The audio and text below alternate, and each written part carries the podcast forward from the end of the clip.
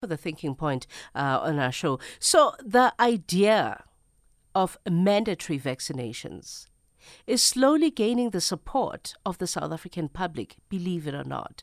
This is according to the University of Johannesburg and the Human Sciences Research Council Democracy Survey, which shows that 54, 54% of South African adults think employers should force employees to get vaccinated. The study also indicates that 51% support vaccine passports for entering certain public areas. So we're joined on the line by Professor Carin Runciman, who's director for the Center for Social Change at the University of Joburg.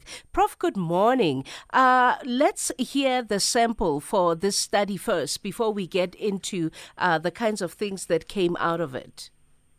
Sure. So the, the sample of participants for the survey was 6,633, and the survey was conducted between the 22nd of October and the 17th of November of this year. And it was predominantly done online, but we did have a small bit of telephone interviewing to make sure that we could get to older people. And the understanding of mandatory vaccines, was it clear to all of the people that you sampled? So, with an online survey, we obviously try to craft the questions as clearly as possible. Mm-hmm. Um, so, for instance, we didn't use the term vaccine passports. We rather asked people about their support for having to provide proof of vaccination to enter public places. And also with vaccine mandates, we very much restricted it to an understanding of compulsory workplace COVID 19 vaccinations. So, although we might use the term vaccine mandates and vaccine passports when we talk, we were quite specific in uh, trying to be very clear and giving participants examples so that they could indicate whether they supported such measures or not. And it sounds to me that, uh, in terms of timing, actually, this study was done even before the Omicron vi- uh, uh, variant was here. Yes, absolutely. I mean, the last survey we conducted was on the, the 17th of November, so it was before Omicron and it was before we started to see an increase in cases. Um, but this still pri- uh, provides us some indicative uh, levels of support for these kinds of interventions, and it's possible that support may have increased because, as we have seen, there's been a slight uptake in vaccination, and we have found that vaccination status is incredibly important uh, with regards to support for these kinds of interventions. Yeah. So, uh, yeah. So interesting to me, 54% of South African adults support employers uh, making COVID 19 vaccines compulsory, and 51% uh, support even vaccine passports. Elaborate for me. So, what we saw very interestingly is that the levels of support for these interventions differ considerably by vaccination status.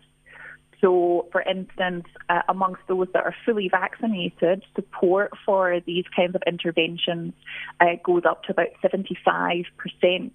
But amongst those who are unvaccinated and do not want to vaccinate, uh, the support falls to 10% for both the, the employer vaccine mandates and the vaccine passports.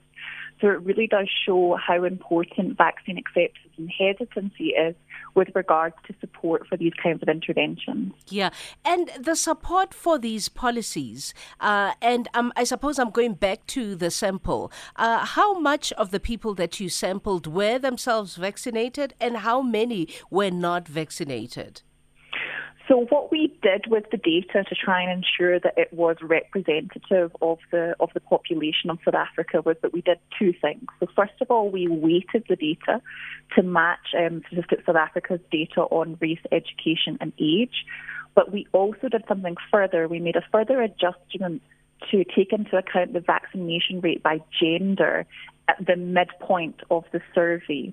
Um, so what we were then able to do was with our data, we're matching the vaccination rate uh, of the population at that time.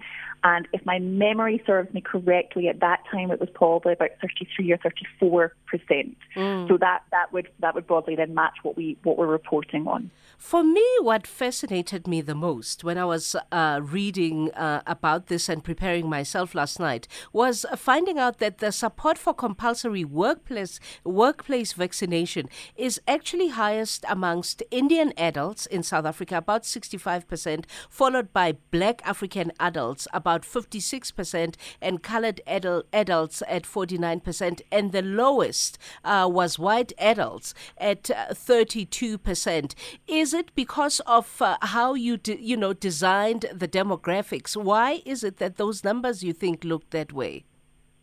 So it's not to do with the sample because we have, you know, weighted the data to ensure that it is representative of the population in terms of, of race. Yeah. So it isn't a, a, result of the sample. What it is a result of, quite clearly, is actually that levels of vaccine hesitancy. So this is the fifth round of, of this survey that we've been conducting since 2020. And from the beginning of the year, what we have been seeing is that Indian adults, kind of almost throughout the pandemic, have been amongst the most risk adverse. Mm. Uh, so most vaccine accepting and um, with with uh, levels of uptake of the vaccine. Whereas what we've seen throughout the year uh, consistently is actually white adults are actually the most vaccine hesitant race group in South Africa, mm. and so with them we see this corresponding to support for the workplace mandates and um, vaccine passports. And then we get to the passports part because, uh, you know, it looks like uh, your study is also saying that we generally as a population should not access certain places if we are not carrying the passport. There was absolutely no reluctance around the issue of carrying the passport. So what we see is obviously the total levels of support are about 51%, so about half the population. It's important to just underline that doesn't mean that there's another half that are opposed. There's yeah. about a third that are opposed and another group that are kind of, of unsure. But what we also did was to probe it further and ask people about particular examples and, and what areas would they be most accepting okay. of having to provide proof of vaccination. So what we saw was that having to provide proof of vaccination at um, sporting events at stadiums that received the highest level of support, but there was also support at doing this at schools, at universities. Um, what we did see was that there were lower levels of support uh, at having to provide proof of vaccination to access municipal offices and places of, of worship. So it does demonstrate that although the overall levels are about 51%, and there is some variation around people's support for particular public spaces. Mm-hmm. And then, is there at all a marked difference by gender in terms of support or lack thereof in your study? Are you finding, for example, men are saying one thing and women are saying something different?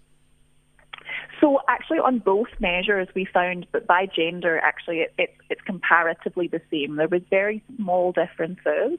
Uh, and again, there was also very small differences by age, uh, which was also interesting, given that we know that younger people are much more likely to be vaccine hesitant.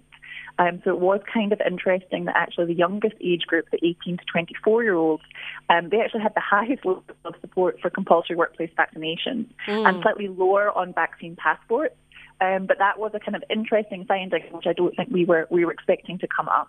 Yeah, and there were six, six uh, one, two, three, four, five, six uh, particular types of public spaces uh, that were uh, gauged to be, uh, you know, given a relative level of support uh, in terms of um, passport entry. What were these places that people felt that you need a passport to enter here? So we, we gave people examples and then we asked them to see whether they would support it happening at that place. Yeah. Um, so so we, we, we gave them uh, the places, so these are not um, elicited from the participants themselves. Okay. Um, so what we did see was that there was uh, over a third that were saying that they didn't support it in any of the examples that we gave. Um, but there were high levels of support at sporting stadiums, at schools, uh, also at restaurants. Uh, and universities, but lower at places of worship and, and municipal offices. But again, this is very cross-sected by um, vaccination status.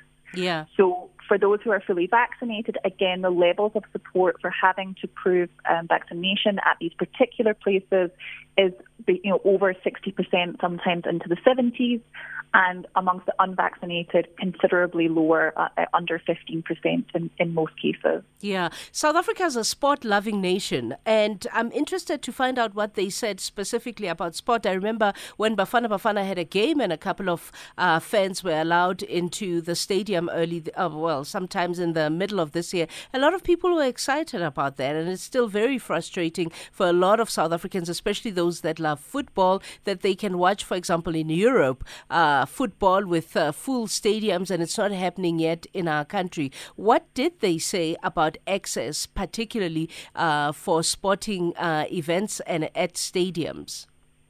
So that was the, the, the, kind of public place that had the highest levels of support once we gave the examples. And what's really interesting here is although that support is the highest amongst the fully vaccinated, even amongst the unvaccinated, they are slightly more supportive of of, of having to have a vaccine passport to enter a stadium, um, much more so than, for instance, a university or, or a school. Um, so I think that does bear out what you're saying that uh, when it comes to sport, maybe people are, are slightly more willing to kind of get back to that kind of normality, feeling the spirit of being inside the stadium, even if that means having to show proof of vaccination. Yeah. Lastly, what surprised you as researchers, as we round off our, our discussion, uh, Prof? What surprised you as researchers when you were collecting? The data for this research? I think one of the standout findings was actually about the relationship between levels of education and the support for uh, workplace vaccine mandates and vaccine passports. So what we found in, in this survey is that those with less than, than matric education were the most supporting, uh, about 60% of those, mm. whereas those with a post-matric education only supported these measures by about 40%, so a 20 percentage point difference there. Mm. Uh, and this, I think, is something we really want to explore more. I think it probably is related to levels of vaccine hesitancy, mm. which we've seen fluctuating through the year. Mm. Um, and so I think this is definitely something that, that bears more research. And of course, sitting in a university myself, I've got a particular interest in that finding. Of course. We'll leave it there. And uh, thank you very much for the study. And uh, thank you also uh, for the time you gave me this morning for this conversation. Thank you, Prof. Thanks so much. Thank you. Professor Carin uh, Runciman is Director for the Center for Social Change at uh, the University of Joburg. Ain't that a surprise? It's 9.31. It's time for the news headlines and Musa is standing by.